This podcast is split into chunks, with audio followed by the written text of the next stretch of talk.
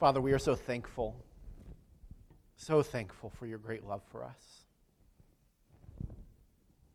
So thankful that you sent Jesus, your Son, for the reason of our salvation, to make an offering for our sins. You took upon everything, every, every suffering, every sin, all of our wrongdoings, so that we might be saved. Yeah, we are so thankful this morning, so thankful that you have overcome even death itself. We celebrate you. It's in Christ's name that we pray. Amen. Well, good morning, everyone. Today is a day of celebration. Okay, good. We're off to a good start. Okay, we're going to keep that up the rest of the morning. Lots of hallelujahs, lots of amens. And if you get real excited, just a glory to God every once in a while will be very welcome, all right? Over the last week, we've been reliving this story. Every year, we take a moment to take a step back and relive what Jesus has done for us. Last Sunday, we celebrated Palm Sunday, which is Jesus' triumphal into Jerusalem.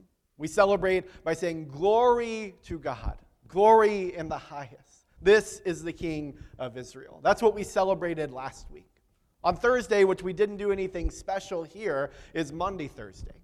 It's the day where Jesus has his Last Supper with his disciples, where he gets down on his knees and shows that he came to serve, not to be served. He washes his disciples' feet.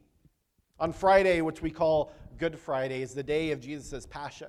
We had a wonderful time here reliving that on Friday in a very difficult and somber way. He was crucified for us, He died for us. His sal- or his death was our salvation. And Saturday, which we typically pass over a little bit, it's called Holy Saturday. It's a day of silence. It's a day of longing. It's a day of reflecting. I thought this was the Messiah. I thought this was the Son of God, but he's dead. But we know that that's not where things end. That's not where the story ends because today is the day that we celebrate. Today is the day that we celebrate the salvation that comes from the Lord because Jesus is risen. Amen. There we go. Come on. See, It's a day to remember, it's a day to recall Jesus' great salvation for us, but it's also a day to respond to God's salvation. Today is a day that I, I want to challenge us a bit. I want to challenge us to consider the message of Jesus to consider the resurrection story, to consider his crucifixion. It's no coincidence that you're here today. Maybe you're here and someone asked you to come with them. Maybe you're here and you're like, I don't know about this whole Jesus thing.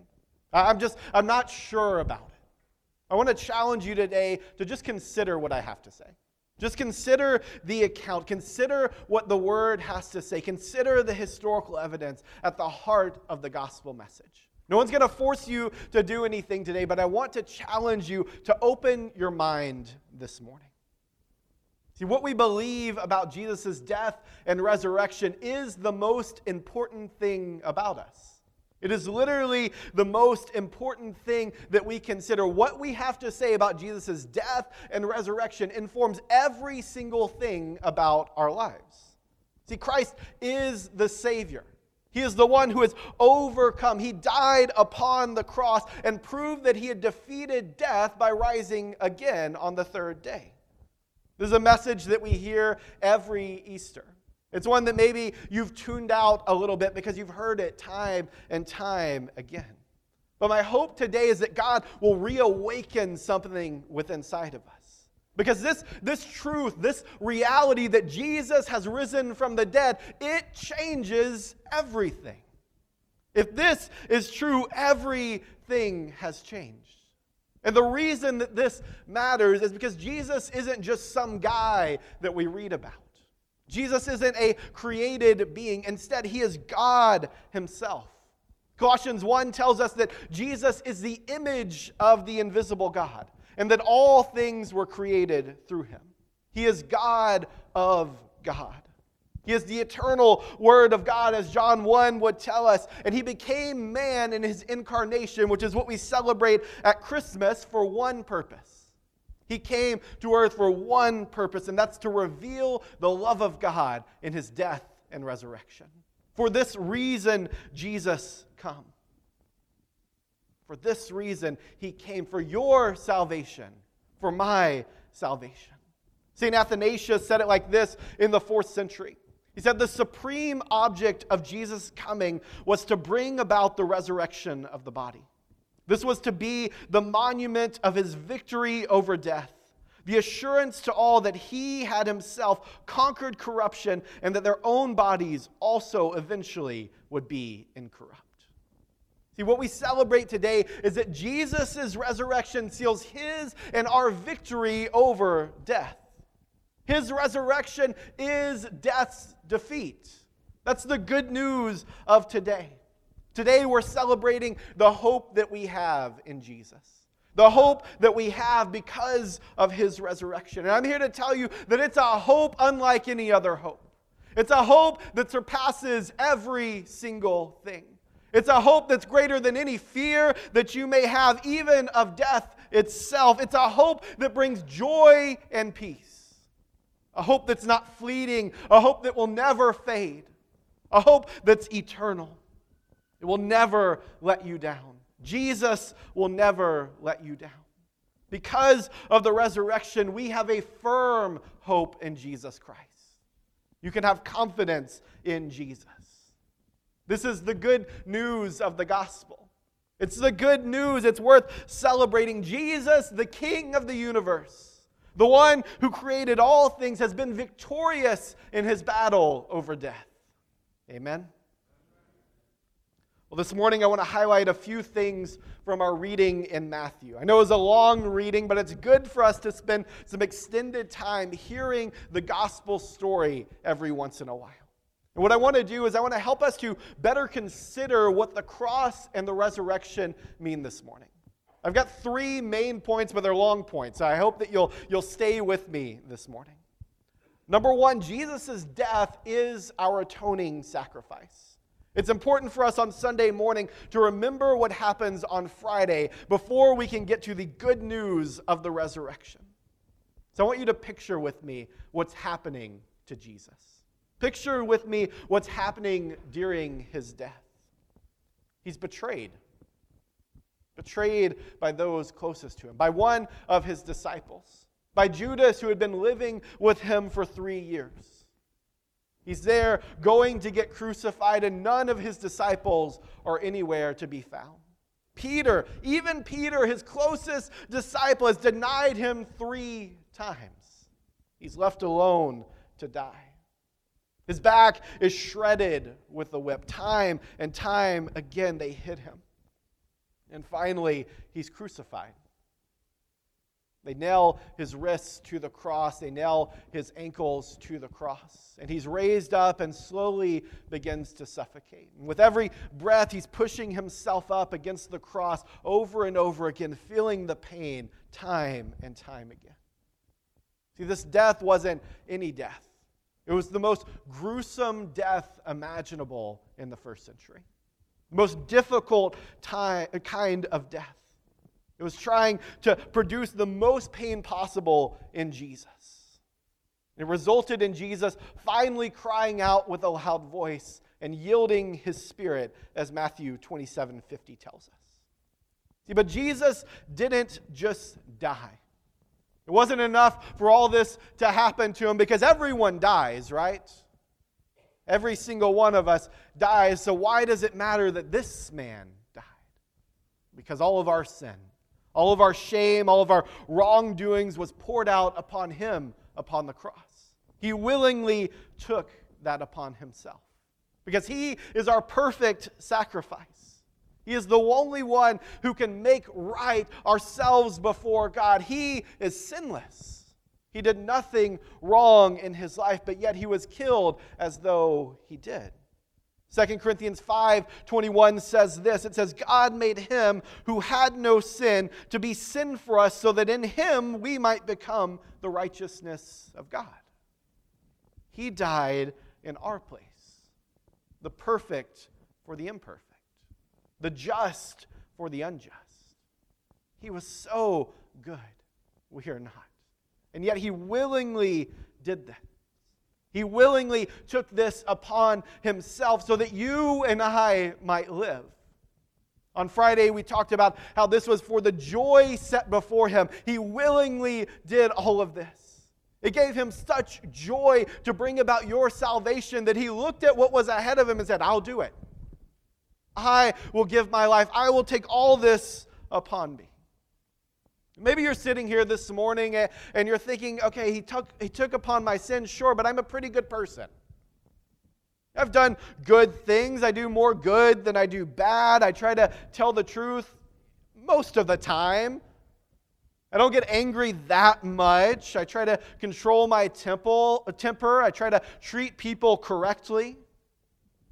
Please hear me in love today. It's not good enough.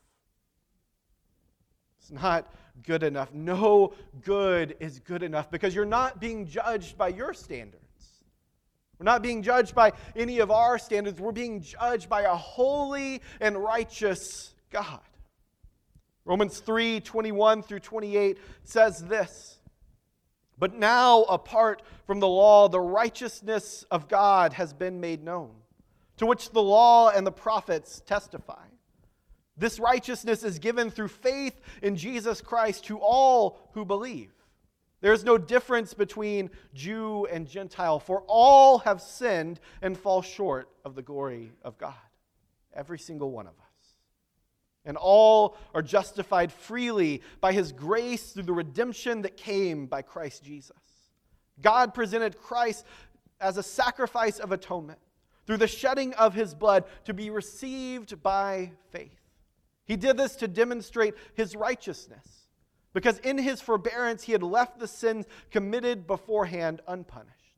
He did it to demonstrate his righteousness at the present time, so as to be just and be the one who justifies those who have faith in Jesus. Where then is boasting? It is excluded. Because of what law? The law that requires works? No, because of the law that requires faith. For we maintain that a person is justified by faith apart from the works of the law. See, our good actions, they're not good enough. Every good that we do, it's like filthy rags before the Lord. We can never earn our salvation. We can never be good enough. We can never do more good than we can do bad. We've all sinned and fall short of the glory of God. What's the big deal, though? We've all sinned, sure. We're all human, right? We all do the bad things. We all know that. Deep down, we know that. Our conscience convicts us when we do something wrong. What's the big deal? Well, a few chapters later in Romans 6 23, it says, The wages of sin is death. Again, what's the big deal? Don't we all die? He's not just talking about a physical death, but a spiritual death an eternal death, a separation from God, a place where there's no love, where there's no goodness, the absence of all of these things, separated for eternity from God in hell. But thankfully, the reason that we celebrate today is that doesn't have to be everything. That doesn't have to be the end of the story. In fact, there's a second half to that verse. Some of you may have caught it. It's not just for all have sinned. It's not just so the wages of sin is death. That's not the only part of that verse. There's a second part to it that says, But the gift of God is eternal life in Christ Jesus our Lord. We've all sinned, we've all fallen short. The wages of our sin is death, but there's good news. Jesus has overcome, and the free gift of God is his salvation. You don't have to earn it. You don't have to do anything for it. You just have to surrender. You just have to surrender. Our good isn't good enough. But Jesus, the Son of God, offered himself in our place. He says, I know they can't do it on their own. I know all of their striving, all of their ceasing, every time they try and come to me, they're always going to fail. They're always going to have difficulty, but I can take their place. God of God can take my place. He took our place. He traded his life for ours. And by placing our trust in him as his disciple, we can receive the salvation that he offers. You can receive his salvation. It's a free gift of God because of his great love for us. Because of his great love for you, you can leave here today knowing that you are made right before God, that he loves you with an unfailing love. I want to read 1 John 4 9 through 10. It says this This is how God showed his love among us. He sent his one and only Son into the world that we might live through him. This is love. Not that we've loved God, but that he loved us and sent his Son as an atoning sacrifice for our sins. God loves you. He loves you. Listen to me. God loves you. And He wants to give you peace. He wants to make you whole. He wants to show you His radical love. Maybe you're here this morning and you're thinking the opposite of the person that I was talking about earlier. You're not thinking that you're good enough. Maybe you're looking at your life and you're like, man, I have screwed up. Time and time again, I've gone the wrong way. You're, you're looking at yourself and you're saying, how could God forgive me? You don't know what I've done. You don't know what I've been through. Sure, that may be good for you, Pastor. That may be good for other people here, but you don't know what I've been through. Listen to me. Listen to me. God loves you despite your shortcomings. He loves you despite your sins. There's nothing that you can do that nullifies God's love for you. Nothing that you can do that make you too far gone. There's nothing doesn't matter what you've done. It doesn't matter if you've stolen. It doesn't matter if you've cheated. It doesn't matter if you've abused or even killed. God's grace is for you. It's for you. It's for me, every single one of us. See, the beauty of the gospel story is that he sees our sin and loves us in spite of it. He knows what you've done. He knows what you've been through. He knows all the shortcomings. He knows all the, the stuff in your life, and yet He still loves you. While we were still sinners, Christ died for us. Not for the righteous, but for the unrighteous. The good news is we don't have to clean ourselves up in order to come to God. That's the work of sanctification that comes later. We don't have to make ourselves good in order to come to God.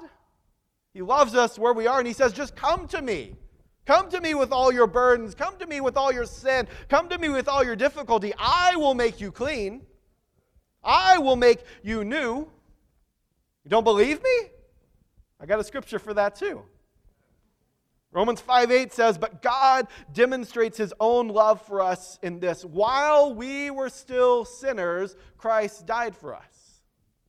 While we were still sinners. When there was nothing good inside of us, nothing that we could do that's pleasing to God, he died for us there. See, in your sin, when you're furthest from God, when there's nothing good inside of you, Christ died for you. He died for you even. Look at me like I'm the only person in the room and you're the only person in the room. God loves you. He loves you with an unfailing love. He desires for you to experience His love. He desires for you to experience His grace. He desires for you to experience His mercy and His freedom that comes from salvation in Jesus Christ alone. That's what He desires for you. You are radically loved by God so loved that he gave his life for you. So loved. Before we're done today, you're going to have an opportunity to respond to that love, to experience the peace that surpasses understanding, to experience joy unspeakable. But before we get that, I, I want to take a moment to reflect upon the resurrection. It's important for us to, to not just spend too much time talking about Jesus' death and be like, oh, yeah, and he, ris- he rose from the grave. It's like, wait, hold on. What? It's important for us to, to survey this and talk about this. And so, number two, the resurrection of Jesus is the only historical option to explain Christianity. It's the only option. Now, many would say that the resurrection of Jesus is just a fairy tale. that it couldn't possibly be true. And maybe you're sitting here today. Maybe you're thinking that. And I can sympathize with that point of view. Now, some of us will be quick to say, oh, of course it's real, Pastor. Of course it's real. Well, I want to take a, just a moment because on its face, like, we should believe this. Like, this should be our default to believe that the resurrection didn't happen because this is ridiculous. Like, it's absurd to think that the resurrection happened. What do you mean a dead guy came back to life? It's crazy. And it's important for us to take a moment to think about that. To think about that. Because what if it is true? What if it is true? What if Jesus did come back to life? What if the resurrection is true? Wouldn't that change everything?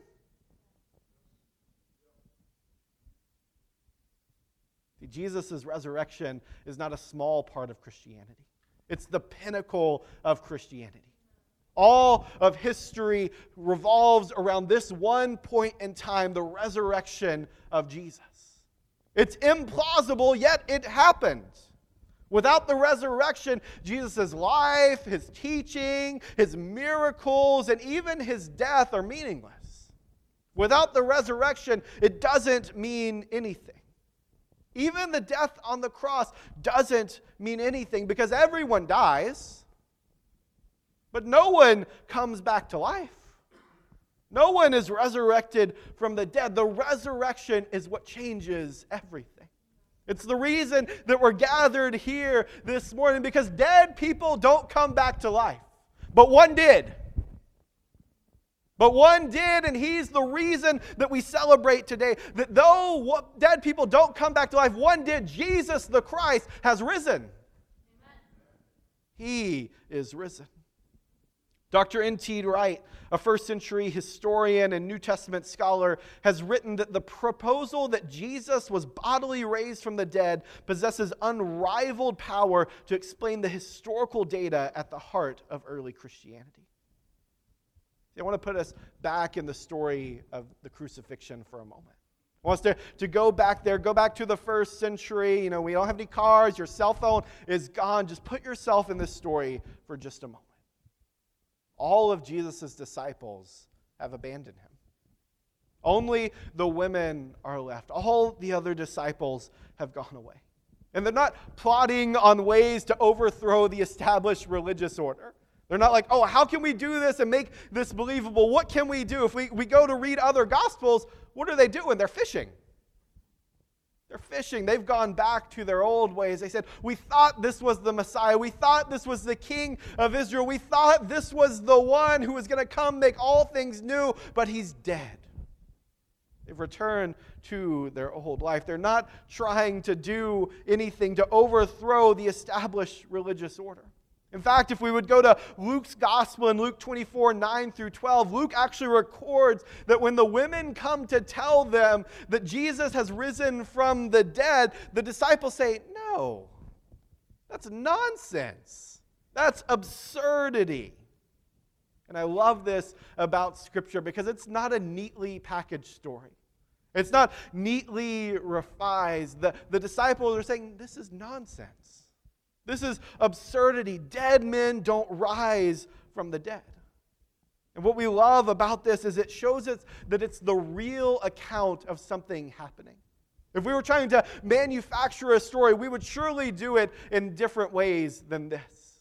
It would be very different than the way that we do it. But the fact that dead people don't come back to life actually helps strengthen the case that Jesus did rise from the dead.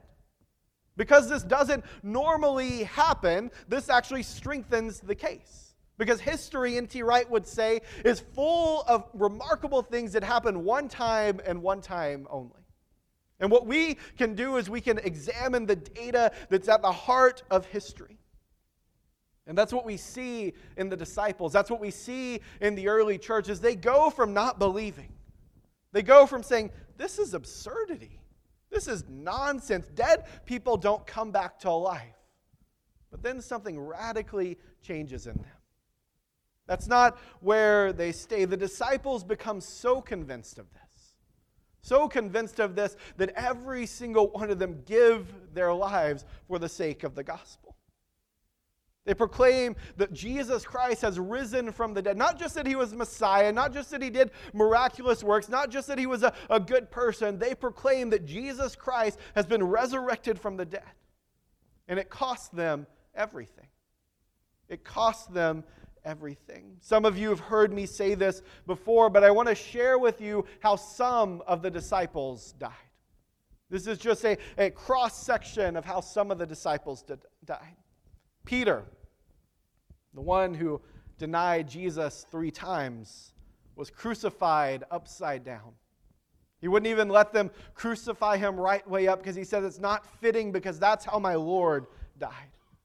Andrew, his brother, was also crucified. Thomas, the one who we call Doubting Thomas, the one who says, Unless I put my fingers where the nails were, I won't believe. Doubting Thomas was pierced by four swords for his belief in the resurrection. Philip was cruelly put to death after converting a Roman official's wife. Paul, the one who began to, to, to go against the Christians, the one who began to persecute them, was beheaded for his belief in Jesus. James, one of the brothers of Jesus, was clubbed to death after being asked to give an account while standing up on a ledge, saying, Is Jesus who, truly the Son of God? Is he who you say he is? He says, Yes. And they club him to death. Matthias, who's only made an apostle after the resurrection of Jesus, was burned to death. The list goes on and on and on. If the resurrection wasn't true, why would these men go through this? Why would they say yes to even this death without any of them recanting? The reality is, is that they wouldn't. They wouldn't go through this. They wouldn't endure over the first 300 years after Jesus' resurrection. The Christians would go through immense suffering. It's not like it is here where there's no persecution for becoming a Christian. They went through real persecution. It wasn't cool to be a Christian, it meant death more often than not. Saying yes to Jesus meant no to everything else. Christians over the first 300 years were, were used as human torches by the Romans for fun, as human candles to make light in their games. This is what it meant to be a Christian. And yet, Christians didn't take over the world. They didn't become the predominant religion based off force. They never picked up a sword. They never took anything by force. Instead, they did it through love. They did it by laying down their lives because they were able to face death. They were able to say yes to Jesus because they knew that he had overcome death. They knew that something had happened, that this Jesus, when he was, he was dead, but now he is alive. And the, so they said, I'll go. I'll share this gospel. I'll tell everyone I know about it because I don't fear. They knew that even though man may kill their body, they had eternal life. See, there's no historical evidence of the resurrection of Jesus being false. There's no historical evidence of it being false, but there's ample historical evidence about it being true. It's one of the most well attested things throughout ancient history that Jesus Christ is resurrected from the dead. We have more evidence of the life and teaching of Jesus than we do of Julius Caesar. All of us will say that Julius Caesar, yeah, he did all these things. We have more evidence of what Jesus did. The New Testament is the most well known, most uh, highly regarded book throughout ancient antiquity because we have so many sources saying that this is what really happened. And the absurdity of the resurrection. The fact that dead people don't come back to life shows us that something really did happen on that first Easter morning. Something really did happen. They didn't try to overthrow the government, they didn't try to take things by force. Instead, they continued to live out the way of Jesus. They continued to live this out. They continued to say, I'm following this Jesus no matter what. So I'm here today to tell you that Jesus rose from the dead. Place your trust in Him. This is who he said that he was. He said that I am the resurrection and the life. It's what he taught ahead of time. He said that I am the way, the truth, and the life, and that no one comes to the Father except through the Son. Jesus is the uncreated Son of God who created all things and is worthy of your worship. He is worthy of your worship. He is worthy of you surrendering your life to Him. And so finally, I want to end by talking about the two soldiers in Matthew 27. I want to reread just a few verses. We're going to reread Matthew 27, 27, 27 through 31, and Matthew 27, 54. You can call it a tale of two soldiers if you want to get Dickens esque about it. it. Says this Then the governor's soldiers took Jesus into the praetorium and gathered the whole company of soldiers around him. They stripped him and put a scarlet robe on him and then twisted together a crown of thorns and set it on his head. They put a staff in his right hand. They knelt down in front of him and mocked him. Hail, King of the Jews, they said. They spit on him and took the staff and struck him on the head again and again. After they had mocked him, they took off the robe and put his own clothes on him. Then they led him away to crucify him. That's one side of the story, one set. Let's turn to verse 54. When the centurion, a commanding officer in the Roman army, and those with him who were guarding Jesus saw the earthquake and all that had happened, they were terrified and exclaimed, Surely he was the Son of God. See, I think all of us can fit into these two categories. We're either those who mock Jesus or those who praise Jesus. We may not openly mock him, we may not uh, openly revile him, but the way we live can do that. When we choose to live for ourselves, we're mocking the Son of God and say, You're not truly God, I am. I know better than you do. God, I choose my own way, not your way. We spit on him time and time again. We hit him over the head time and time again because we choose ourselves over him. But there's another option. We're not relegated to being those first soldiers who, who do this over and over again. There's an option to say, truly, he is the Son of God. There's an option to make a change. There's an option to repent and go a different way. An option to turn from your sin, a turn from living for yourself, turn from your own righteousness, your own good works, saying, Surely I'm good enough, and turn to Jesus, saying, There's no good in me, but there's good in Jesus. I accept His righteousness. I accept that He is the Son of God. I accept that He died for my sins, that He was resurrected, and that He will bring me new life. I'm going to speak to all of you one on one for a moment. I want you to forget the person sitting next to you, the person that, that you came with this morning. I want you to just listen like we're having a conversation over a good cup of coffee. Jesus is Lord, and He loves you. He loves you. He is the Lord of all. He is the God of creation, the God who created the heavens and the earth, and He loves you. He sees you. He knows what you've been through. He knows everything that's happened in your life, and He loves you. Not just the way that some of us say that we love someone and then don't really show it. He loves you so much that He poured out His life, that He took your place. He gave His life for your life. He says, I know that they can't make it, but I will make the sacrifice for them. I'll take on their sin, I'll take on their shame, and He did that for you. He's the only way of salvation. The only way of salvation. There's no other way. You can't be good enough. You can't follow any other sort of religious belief.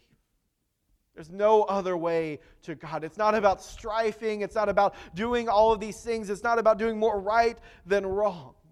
It's about coming to the cross of Jesus surrendering to Him, saying, My good isn't good enough.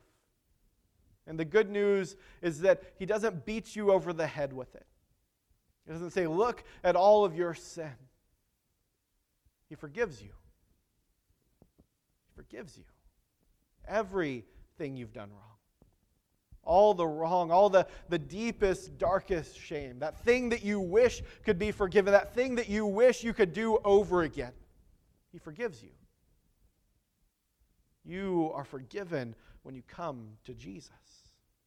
Every single sin, all of them covered by his blood. So today is the day to come. Today is the day to surrender. Today is the day to say, I'm no longer going to live for myself. I'm no longer going to be God because I'm a crummy God. Today is the day to come to Him.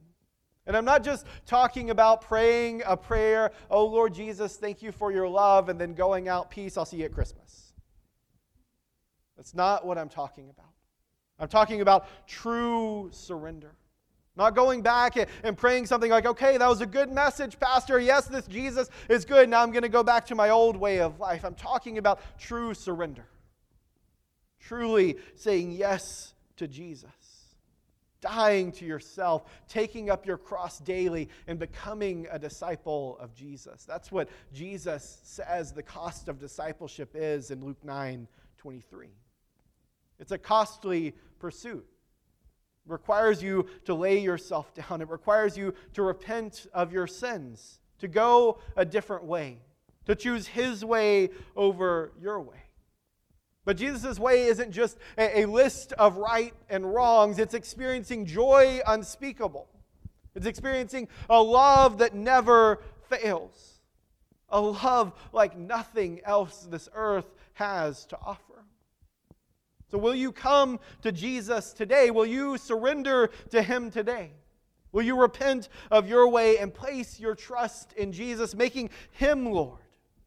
Because I have good news for you Jesus is alive. He took your place on the cross. He says, I know they can't do it, but I can. All of your sin, all of your shame, gone.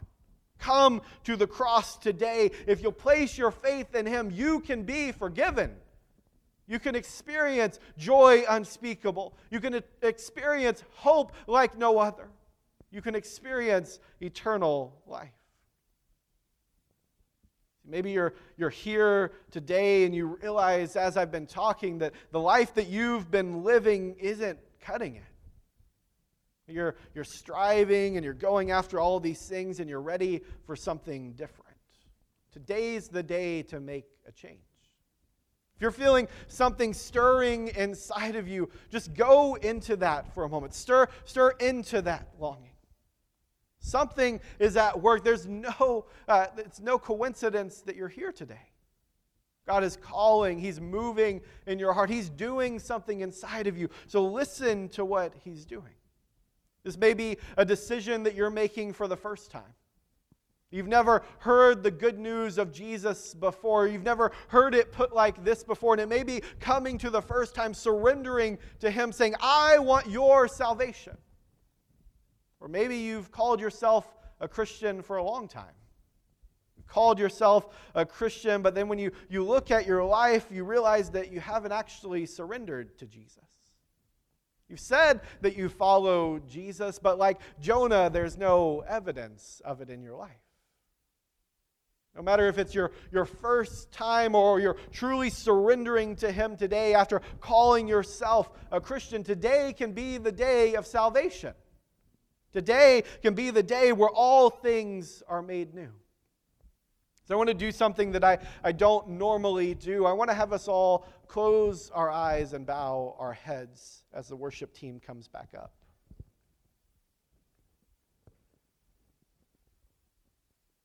God loves you. I ask you all to please have your eyes closed and your heads bowed. God loves you with an unfailing love. He is beautiful. He is kind. He, he desires to make you whole. He desires to give you freedom from your striving, freedom from, from the sin, freedom from the shame, freedom from all the, the junk in your life. While we were still sinners, Christ died for us. And his resurrection is the monument to death's defeat. It's the pinnacle of human history. Today can be the day that you receive his peace, can be the day that you receive his eternal life. After hearing this, if you're ready to place your trust in Jesus, if you're ready to receive his salvation for either the first time or to now fully surrender to him, I want you to just raise your hand now and keep it up. Amen. Just keep your hand up. Now, here's the part where I'm going to ask you to do something that's a bit uncomfortable. Because following Jesus isn't a one time decision. It's not just something that we do here on a Sunday morning, it's a lifelong relationship where you place His ways above your ways. It's going to require some uncomfortableness. It's going to require you to become His disciple, which makes you lay down your life. So if you say that you're ready to make that step today, even if you didn't raise your hand a moment ago, I'm going to ask you to come forward. We have a few people here at the front that are ready to pray with you, ready to help you make that decision to follow Jesus. And so, if you're ready to make that step today, I'm going to ask you to come forward now. Don't be shy about it. There's salvation that is unspeakable, there's joy that's unspeakable. Don't let anything get in the way. Don't let pride get in the way. God loves you with an unfailing love. He desires for you to be made whole. Desires for you to accept his salvation, to know that you are radically loved, to know that you are radically cared for. Maybe you're also here and saying, I'm a Christian, I follow Jesus. I know that I love him. I know that I have eternal life. But I know that there are some things in my life that haven't been right. Some things where, where I've been struggling, some things that I, I know I need to give up.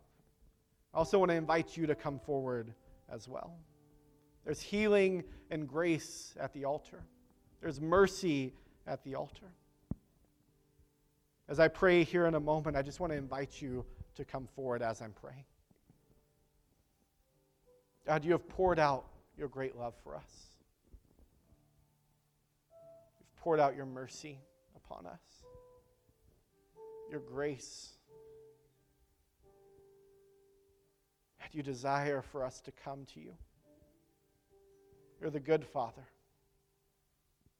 the one who's like no other, the one who sees all of our sin, all the things that, that we've done wrong, every time that we've gone our own way instead of your way, and still you forgive us. Still, you show your love to us. God, we are so thankful. You are good. You're beyond all things. It's in Christ's name that I pray. Amen.